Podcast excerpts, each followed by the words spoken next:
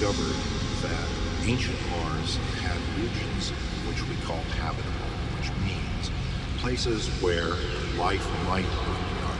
But even if it was never there, we believe that we have a second planet in the solar system, the first being Earth, where life might have begun.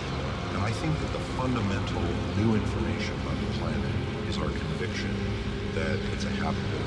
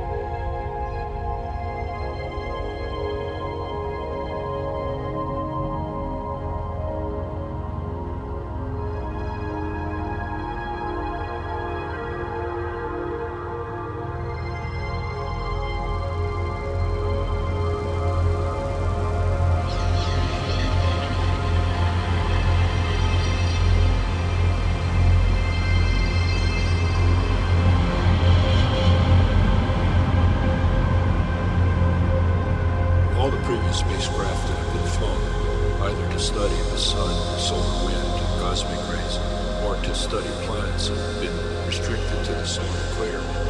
But it's been known for a long time, since the very start of the space age, that there would be a great deal of benefit in being able to make three-dimensional measurements, basically, to escape out of the solar equator, find out what's going on in regions that are very difficult to uh, study. And so it was decided that the Zeus we should do that.